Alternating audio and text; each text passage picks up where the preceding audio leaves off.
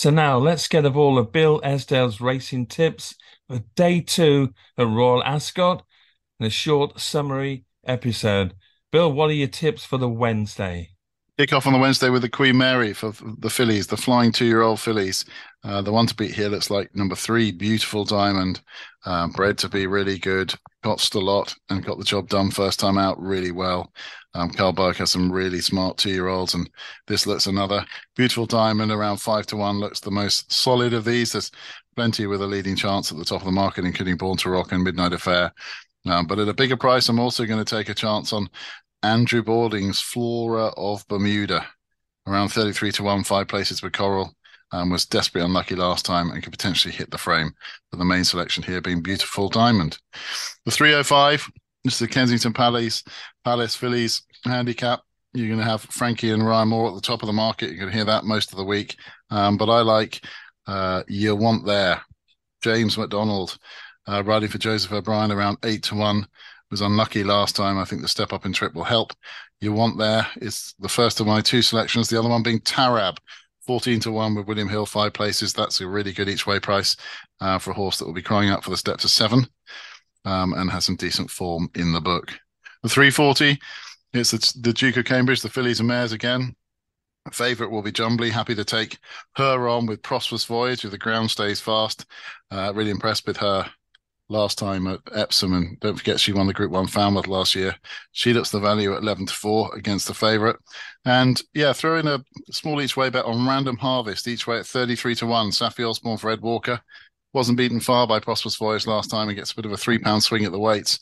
I think thirty three to one underrates her chances, so I'll play Prosperous Voyage in a Quinella with Random Harvest and Rogue Millennium and see if we can get Jumbly out of the frame.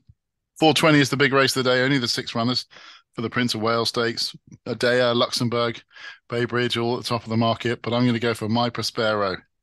I think he's the one that will relish the soft, the fastest ground. If the rain comes, it plays the strength of the others. But I think My Prospero at four to one is the value in the Prince of Wales. The five o'clock, it's equine roulette. It's the Royal Hunt Cup. Choose your number, choose your draw. I'm going to go for three here and play them in the Quinella. I like Jane Chapel Hyams Intellogent, number seven runner up 12 months ago. Um, come reappears off a lower mark this time around.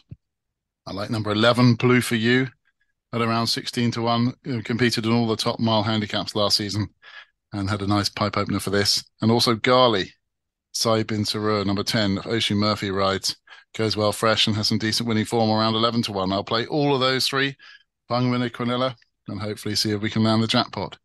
The 535 is the Queen's Vase. Lots of these stepping up to a mile and six for the first time. All eyes on Gregory, unbeaten John Gosden, Frankie Dettori horse. Recently changed hands. Looks the ideal type, but not the ideal price. Around seven to four, 13 to eight. I'm going to pose him with chess piece for the Crisfords and James Doyle. Back on fast ground, stepping up in triplets. Perfect and seven to one will do. For me, the final race of the day. If you haven't back to win, it might not be the time to try and find one. But hopefully, that winner of the last will be maximum impact for Alice Haynes, flying two year old that's had two starts, one at Ascot before. Looks the obvious one. I'll play him in the Quinella with Bombay Bazaar and Barnwell Boy, number five and number three. But all eyes on number 15, maximum impact. Great stuff. Thanks, Bill. The full Royal Ascot preview is also available on all major podcast platforms as well as the City AM website.